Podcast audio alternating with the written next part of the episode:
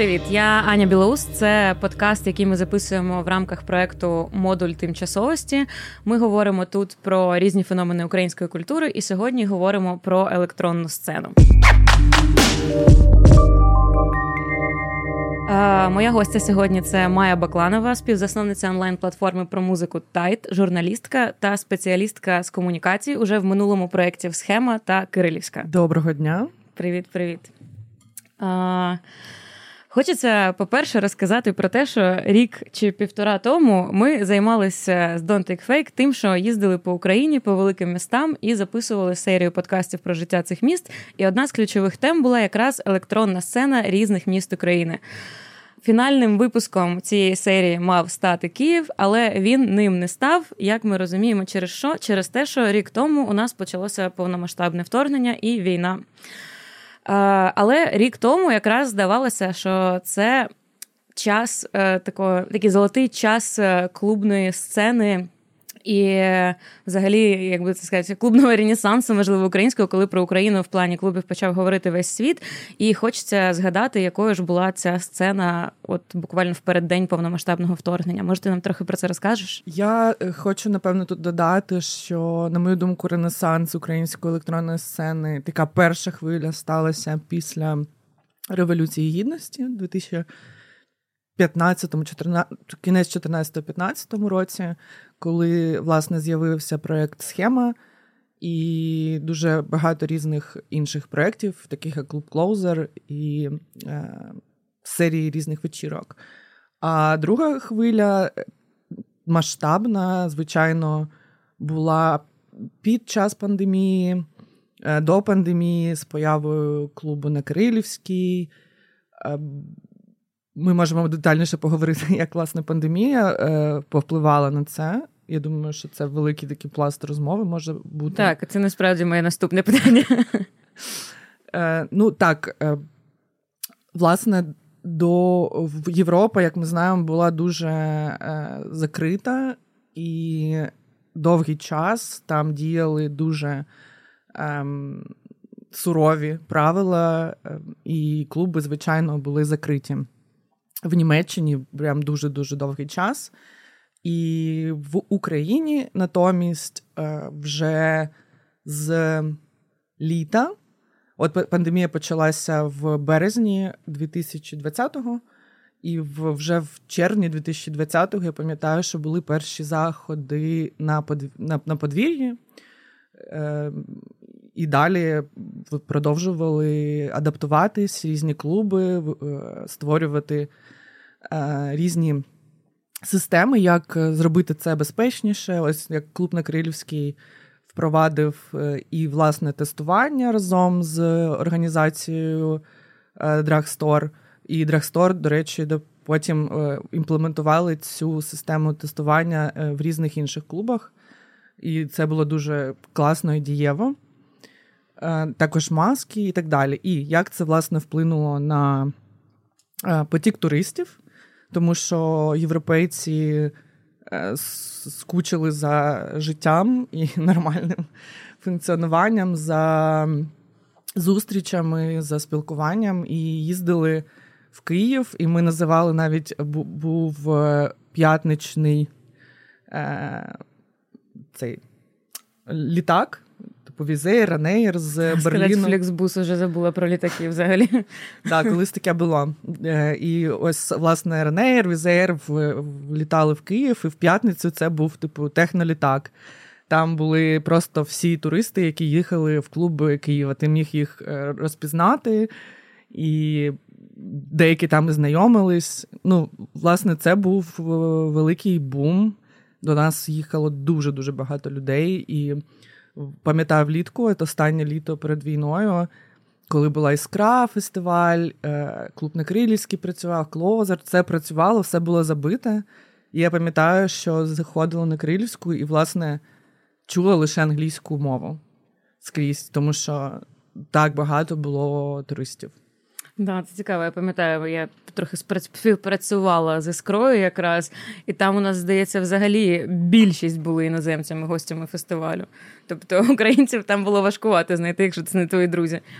Угу. А, З іншого боку, от. Е, Е, добре, ця пандемія вона стала таким е, великим трампліном для локальної сцени української. Але чи можемо ми сказати, що це було таким одностороннім розвитком? Бо багато артистів хотіли тоді приїхати в Україну і пограти, бо це була така класна доступна площадка. Але при цьому українських артистів все одно не дуже кликали в Європу грати. Ем, ну, це правда, але я не можу сказати, що це одностороннє. Е, дивіться, для того, щоб е, українських артистів кликали грати за кордон, як працює взагалі вся ця індустрія? Це індустрія і це бізнес. Е, в нас до війни тільки почали розвиватися і створюватися агенції, які б займали, які займалися артистами, які б їх промоутили, які б спеціальні менеджери створювали б тури для цих артистів артисти все це робили власноруч. І це дуже важко зосереджуватися на своїй творчості, а також зосереджуватися ще на своєму турі, е, придбанню квитків, е, комунікації з менеджерами і так далі. Це дуже великий пласт роботи. І ось, власне, до війни е, це все тільки створювалось. І я думаю, що саме ця е, взаємодія між Європою і Україною під час пандемії навпаки цьому допомогла, тому що дуже багато артистів українських знайшли собі знайомства. Деякі з них завдяки тому, що сюди приїжджали також менеджери, знайшли собі агенції. І ну, це просто було таким дуже важливим етапом е, у комунікації українців і європейців. І я думаю, що з початком війни це також допомогло багатьом артистам, хто поїхав за кордон зараз і хто знаходиться за кордоном, також ем, вже мати контакти, е, отримати допомогу від цього ж ком'юніті. Тобто, це був такий е, підґрунтя для всього того, що відбувається зараз і для встановлення зв'язків. Раніше українська електронна сцена дуже сильно орієнтувалася, якщо навіть не сказати, мімікрувала європейську або навіть берлінську. Тобто, це був такий дуже чіткий вектор саме на техно, жорстку музику. А, І мені цікаво, це була така спроба догодити цьому західному туристу, який сюди їздив, чи все ж таки просто наслідування тренду?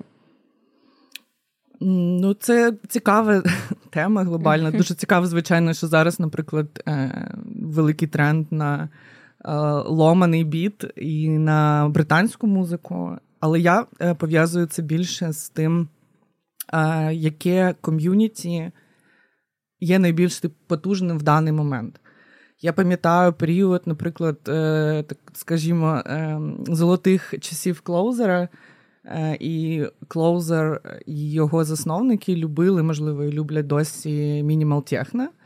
І в той період дуже багато людей слухали мінімал техно, грали мінімал техно, і це було таким трендом. Потім з'явилася Кирилівська, яка була сфокусована в якійсь мірі там, на гіпнотік техно або на різних варіаціях також техно. І я думаю, багато продюсерів, е, електронних продюсерів, артистів надихалися цим і створювали таку ж е, музику.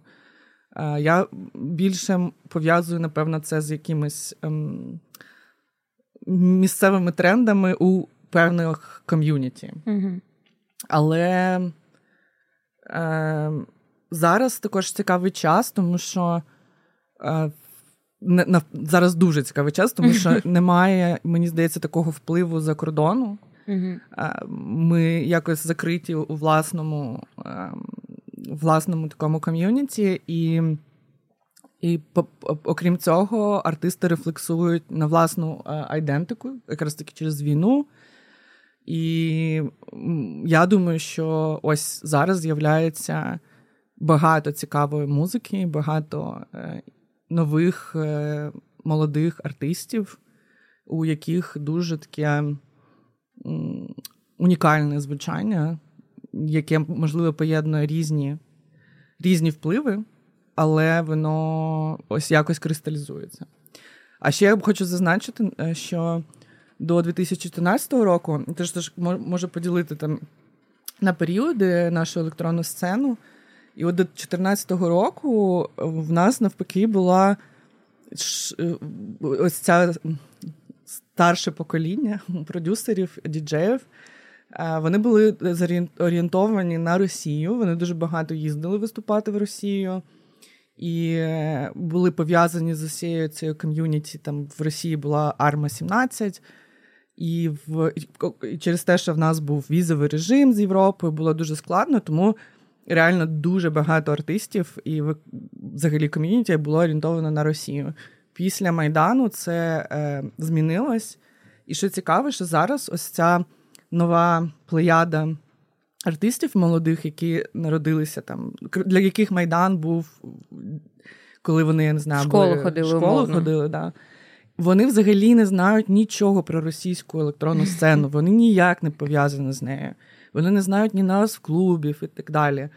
Але ось е, якесь старше покоління артистів, які їздили, як ми знаємо, деяких е, відомих діджеїв, які їздили в Москву виступати після 2014 року.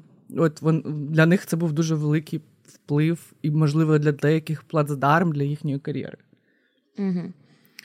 А, Мені, до речі, цікаво от про музику, яка зараз популярна в Києві, бо те, що я помічаю, мені здається, що нібито з'явився запит на якусь більш добру музику, те, що я називаю особисто музика за словами. А, Нібито люди просто втомилися від всякої жесті, бо жесті і так вистачає. Хочеться чогось такого більш позитивного, типу диска послухати. Mm, цікава думка. Mm. Неправдива, я так чую по інтонації. Ну, ні, мені здається, просто ну, наприклад, ти ж коли йдеш в клуб, ти там теж хочеш почути музику зі словами? Да. Да? Е, я думаю, що є зараз запит на різну музику. Я, наприклад, в наушниках теж е, не дуже багато слухаю такої, mm-hmm. типу, електронної музики, і можу сказати, що це більше музика зі словами і якась більш, більш лірична. Але що стосується клубів, мені здається, що зараз люди приходять ну, дуже різними потребами насправді в клуби, але я багато спілкуюся, спілкувалася е, саме питала про причину, чому е, прийшли в клуб, і от всі відповідають як один. Просто щоб на декілька годин там забутися, потанцювати е, і не думати ні про що. І я думаю, що або може в голові відрефлексувати е, на якісь події. І я думаю, що тут, напевно, слова для людей зайві. Якісь зовні. Е, нам е, всім дуже пощастило, як то кажуть, жити в цікаві часи. Е, і часи змін. І зараз майже все культурне життя воно відбувається, так би мовити, всупереч там смерті, руйнуванням, війні. І андеграундна сцена якраз завжди була музикою протесту. Чи є вона такою зараз у нас тут? Я думаю, що так. Е, андеграундна музика, е, електронна музика взагалі з'явилася як протест. І завжди ним була. І я думаю, що саме через це вона набрала такої популярності і мала такий попит в Україні з 2014 року тому що ну, з 2014 року ми живемо у війні і в протесті. Тому е, це 100%, я вважаю так. Але тут є ремарка, наприклад, про те, чи є це також, наприклад, в Європі так само. Е, для мене це велике питання зараз. Ем, але в Україні я можу сказати на 100%, що це є музика протесту і вона повністю ним пропитана. І і навіть е, зараз е, є багато е, нових треків випущених, які вже пов'язані з війною. Комусь це подобається, комусь ні. Але ми можемо подивитись на прослуховування, як це відгукується у людей. Тому відповідаючи на твоє питання, так в Україні, я думаю, це музика протесту. Що стосується Європи, є питання. Е, дуже я нещодавно відвідала ем, лекцію, дискусію е, в просторі МОД з Олександрою Матвійчук, е, і вона сказала дуже класну фразу, яка зрезонувала зі мною, тому що я бачу таку тенденцію в електронній сцені музичній в Європі, що люди готові багато пожертвувати своїми свободами заради комфорту. І ось зараз е, це дуже чітко проявляється, як е, людям некомфортно, людям в Європі, перепрошую, некомфортно чути про незручні для них теми, про війну, про якісь страждання, тому що е, вся ця сцена побудована в більшості на гедонізмі і насолодженні життям. І ну, якщо ти підеш е, в клуб в Європі зараз кудись, або на якийсь концерт, е, і почнеш говорити про війну в Україні, то десь через хвилини три ти будеш стояти одна. Тому що ну, некомфортно, не прикольно про це е, слухати. Це дратує всередині людей. Вони не хочуть про це чути. Вони хочуть жити в своїй такій комфортній бульбашці, в якій не існує він. І дуже мало ком'юніті, які приділяють цьому увагу. Наприклад, одне з таких ком'юніті це Мала Хунта. Е, вони в Берліні, але тут варто зауважити, що багато з них точніше, всі з них це маргіналізовані е, європейським суспільством е, люди. mm Тому для них також ця діяльність це боротьба. І ось е, з, це також підтверджує, що ці мар- мар- маргіналізовані групи створюють свої ком'юніті і допомагають, в тому числі і українцям зараз. А великі інституції в тому числі, як і відомий клуб Berghain, е, не є якоюсь протестною культурою, mm-hmm. при тому, що у персональній комунікації вони так мені сказали, що Berghain не є якоюсь контркультурою, mm-hmm. це бізнес. бізнес. Mm-hmm. Ну, вони не казали, що це бізнес, але вони чітко сказали, що це не є контркультурою anymore.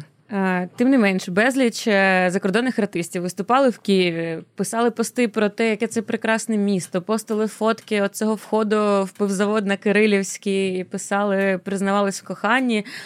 Зараз дуже багато. Напевно, що ну не більшість, але якась частина велика цих людей продовжує виступати на одних сценах з російськими артистами. Е, взагалі нічого публічно не говорить в Україну. І з цього виникає питання: чи можемо і чи мусимо ми від цих людей вимагати підтримки якоїсь в медіаполі? Бо з одного боку вони були з нами, коли було дуже класно, а тепер, коли стало не класно, вони нібито просто ігнорять цю проблему. Я думаю, що ми маємо право вимагати. Ем, І так так само, як ми і вимагаємо і вимагали від росіян говорити. І, і власне, мені я вважаю, що електронна музика вона створює певні ком'юніті, і ці ком'юніті побудовані на певних е, свободах, там рівність, ніякої дискримінації, ні за кольором шкіри, ні за е, зовнішністю, ні за е, ніякої гендерної дискримінації і так далі. І ось ми тут в Україні, наше ком'юніті, ми працюємо над цим і дуже багато. І коли ми маємо якийсь утиск, наприклад, від держави або якесь поліцейське свавілля, яке траплялося, ми виходимо на протести і вимагаємо дотримання елементарних там, прав і свобод людини. Е, Так само ми, е, наприклад, російські діджеї, які грають в Європі, просто-напросто користуються цими надбаннями нашого ком'юніті. І нічого для цього не роблячи. І мені здається, що кожен представник нашого ком'юніті має працювати над цим.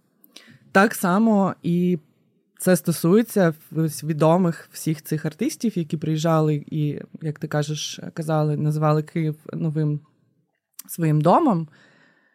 Е, для мене це очевидно, що ви маєте говорити про це Тому що Київ це частина Європи, ми це частина вашого ком'юніті, і як ви можете не стояти разом з нами і за нас. Е, тому для мене це вкрай очевидно, що ми, ми маємо право вимагати і вимагаємо.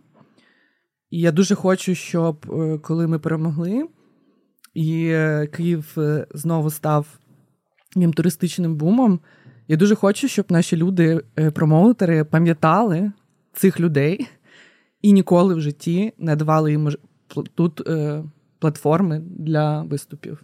Дуже хочу. Ну, до речі, це важливий меседж, що ці люди теж мають розуміти, що як як це списки деякі формуються, да. і потім це вже не переконає далі. Такий е, електронний миротворець. Да, Це смішно. А як вони можуть стояти з росіянами мовчазними на одній сцені? Ну, Для мене це просто е, таке велике питання. І більш за все. Деякі з них ще їздять виступати у Москву.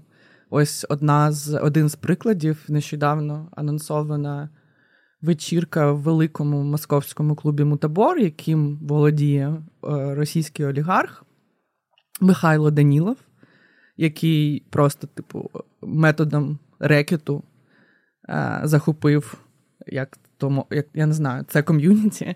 Mm-hmm. І Е, туди їде виступати Маргарет Діхес, яка виступала просто безліч разів у Києві. От вона з тих, хто назвала Київ там своїм новим домом, виступала на Brave Factory фестивалі. І от я публікувала це, і мені дуже багато людей написало, наскільки вони розчаровані. Але ну, багато розчарувань прийшло з цим. І для мене це також, напевно, є очевидним те, що не всі люди в цій індустрії е, за ідею, за якісь цінності, і будемо відверті, дуже багато з цих людей просто заробляють гроші. І це окей, але ми маємо знати і пам'ятати їх.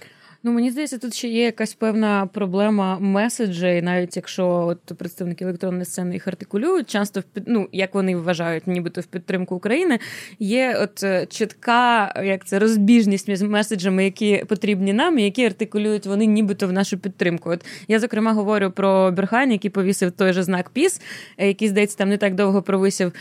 І от це теж цей конфлікт, бо українцям не треба піс, їм треба Вікторі. Це очевидно. Який нафіг піс, вибачте, е, це виріжуть, напевне. Ну, Дійсно, який піс, коли тут війна триває, тут вбивають людей.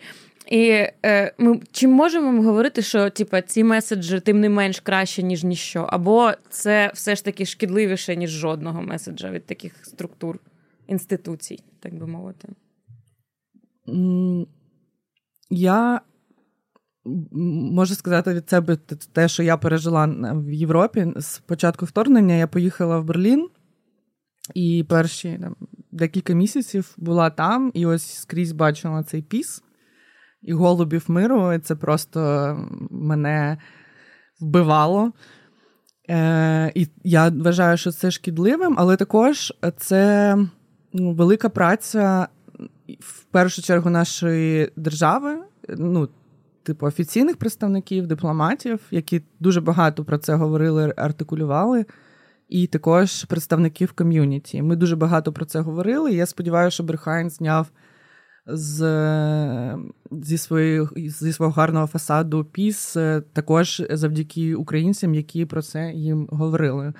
Я також говорила про те і пояснювала, чому peace є недоречним меседжем.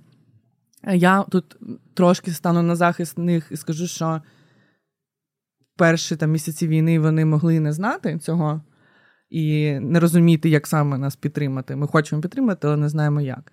Зараз вже пройшов рік війни, і я думаю, що ось ті, хто використовує такі шкідливі і неправильні меседжі зараз, ось після е, року війни, ну, це дивно, і я не знаю, чи є сенс такими людьми ще продовжувати комунікувати. Я не продовжую. Але я вважаю, що їх можна кенселити.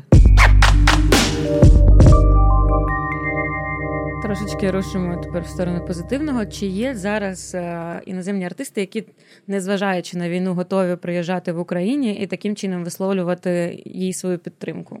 Так, є такі артисти. І ось, до речі, на Крилівську минулому році в листопаді приїжджав е, Меш. Це е, підписант лейблу Пан. Він з Каліфорнії, але живе в Берліні. Він я просто його добре знаю. З початку війни він просто максимально підтримує Україну. Він, мені здається, деякі новини знає краще, ніж я, тому що він дуже багато читає про це. І є такі артисти, є такі артисти, які хотіли приїхати похайпувати на цьому. Я 100% не виключаю. Мені здається, що ось зараз весною і влітку такого буде дуже багато. Тому я також комунікую з деякими промоутерами про те, щоб вони трошки обережніше і свідоміше до цього відносилися. По-перше, е, звичайно, це безпека, і ви відповідаєте в такому в такому випадку, якщо ви запрошуєте когось з іноземних артистів е, сюди грати, ви відповідаєте за цю людину. Е, і по-друге, який саме меседж буде нести ця людина? Що ой, у нас тут а, в них війна, але є вечірки, і тут весело, або ну, який саме меседж ця людина буде нести, і який вона. І мені здається, що це важливо, який меседж вона несла іще до цього.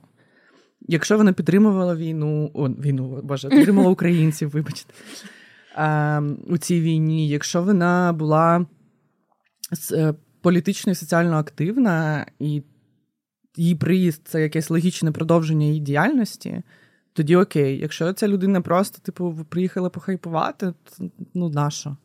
Ну, насправді, Нас... да, мені здається, ми вже цей період трошечки пройшли в проміжок з 2014 року, коли всі деїзди там умовні зробили серію матеріалів про те, що Raven against the war, і оце все.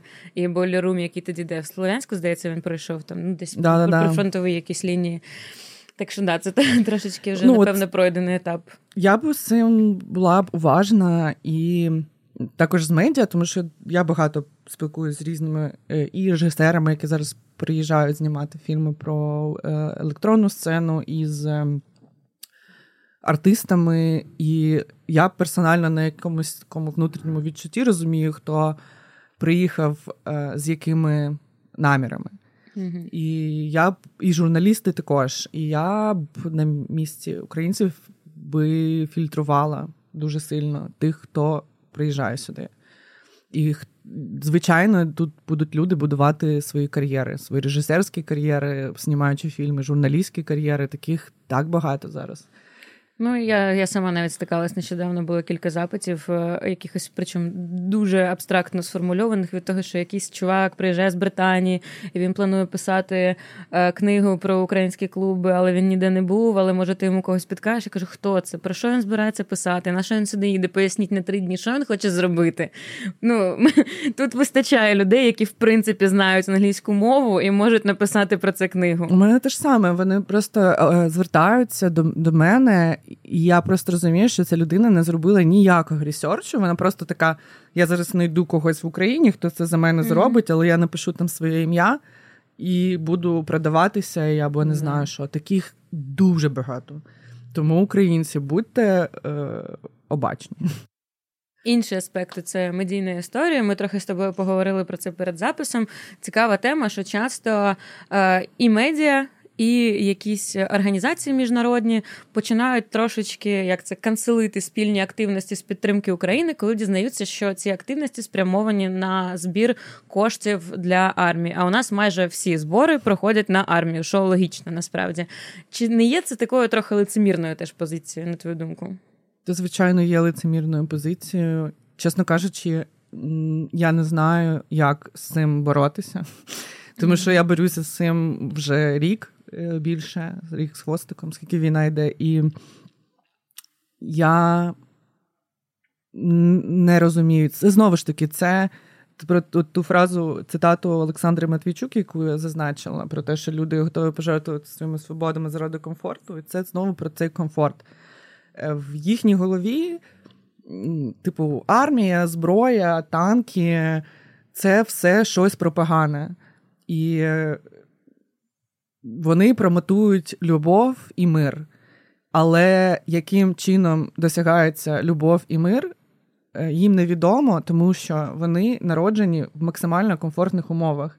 І вийти за ці рамки комфорту і просто подумати, що коли до тебе приходить вбивця тебе вбивати, і ти не будеш з ним йому е, прапорцем махати і казати да, Я і тебе люблю. І показувати sign.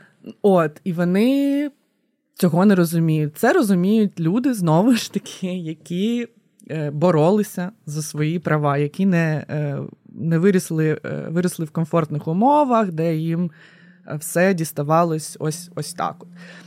В Європі в багатьох країнах Європи ось ця ця молодь, яка зараз займається е, цими клубами, концертними майданчиками, культурою загалом.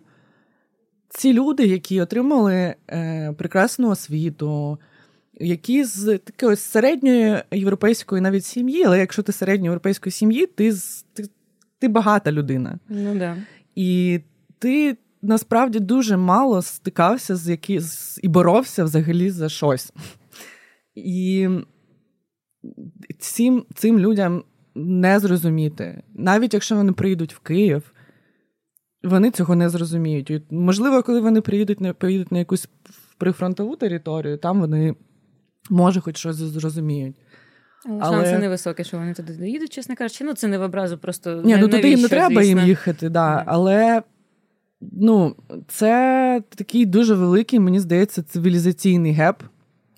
А, І нас в цьому випадку розуміють і підтримують е, жителі Сакартвело, нас підтримують поляки, нас підтримують всі, хто хоч якось стикався з Росією і знає, про що Росія, що це таке. І також ті країни, які борються досі, можливо, там вже не з Росією, з якимись іншими е, ворогами. Але вони розуміють, вони підтримують, у них не виникає питання задонатити на армію. У європейців так. Ну, Що блін, з цим робити? Ці люди е, до 35 років і це непогано. Насправді вивчають History of Arts, коли у нас тут в тому ж віці у людей на життя випало три революції і одна війна. Ну на секундочку. Звісно, це різність контекстів. Але при цьому. Е, як багато все одно, е, от я просто м, люблю цю про цю тему говорити, про тему освіти, і про те, що багато хто з нас і, наприклад, ті, хто працюють в електронній е, музичній індустрії, ми здобували всі ці знання за власним бажанням. Десь шукали ці книжки, щось там в інтернеті, на на торрентах якихось завантажували. А, Я фільми дивилася про музику і культуру. І натомість наприклад, якщо ти ріс в Берліні, то там все якби вся ця історія навколо тебе знаходиться. І також доступ до інформації набагато легше, доступніший, ніж е, у нас. І при цьому, при тому, при, всьому тому, у нас дуже багато спеціалістів е, взагалі в і в арт-тусовці, і в музичній, культурній. Е, як ти казала, що тому в нас культура і музика це більше, як це сказати правильно? Типу, попри все. О, да, Попри все. Так, так, да, в нас так культура і музика. Ну, взагалі ми розвиваємося. Да. Українці взагалі, мені здається, всю свою історію незалежності попри щось розвиваються, а не завдяки чомусь. Тому да, і ти, ти згадала про фільми, про кіно. Я я тільки зараз подумала, що насправді у нас є спільний друг Кирило, наприклад, який привозить всі ці фільми в Україну. І я знаю зсередини, яка це кожен раз боротьба, щоб цей фільм сюди довести, і щоб люди його подивились на а в Європі. Ти в принципі просто можеш піти в будь-які кінотеатри це глянути. І все да, буде нас насправді завдяки ось групі людей, як крило, ми маємо змогу подивитися дуже багато цікавих і якісних фільмів про музику і культуру. І от якби не ця група людей, то що б ми робили? Передаємо привіт Київ Мюзикфільм. Так, а ще я думаю, що нам треба більше колаборувати, створювати спільні проєкти і більш комунікувати якраз з Східною Європою і створювати якийсь потужний союз, який буде е, такий на противагу ось цьому пацифійському е, колу євро, західноєвропейських е, промоутерів і організаторів і так далі.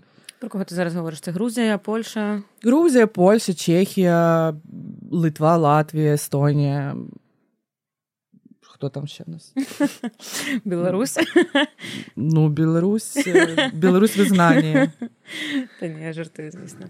Е... А я просто була ось в жовтні на не кінотеатрі жовтень, а в місяці жовтня mm-hmm. була на фестивалі Unsound. Мене запросили на дискусію, які були представники е, різних східноєвропейських е, країн, їхніх сцен, і ми обговорювали якраз наші спільні проблеми. І в цій же дискусії ми також дійшли до висновку, що нам треба більше об'єднуватись. Тому ось і це дуже слушна думка, тому що ось до війни скільки взагалі українських промоутерів запрошували польських артистів? Ну, дуже мало. Ну, да. Або чешських теж дуже мало. І теж питання, чому? Я зараз дуже е, топлю. Да, до речі, всі таку... якось дивились завжди дуже далеко вдаль, щоб або всі подалі дивились... поїхати, або когось з подалі запросити. Всі сюди. дивились завжди на Західну Європу, дивились, дивились, а потім Західна Європа е, сказала нам: ой, guys, love and kindness. А, Взагалі цікаво, як яким чином зараз е, клубам вдається виживати, так би сказати, в цей час. Це якась міжнародна інституційна підтримка, чи все ж таки якась можливість самозабезпечення? Ну, хоча це навряд. Я думаю, що це також, попри попри все, клуби угу. виживають, і тільки завдяки е, ініці... ініціативності їхніх е, власників е, ініціативності промоутерів і так далі. Є підтримка е, різних інституцій е, міжнародних, але вона. Ну, мені здається, не не зовсім про клуби, а більше про е, проєкти, які створюють ці організа... Ну, ці інституції. Там, Наприклад, якщо це е, концерт, серія концертів, то тут можуть підтримати якісь міжнародні інституції, саме типу клубні ночі і вечірки, навряд чи зараз.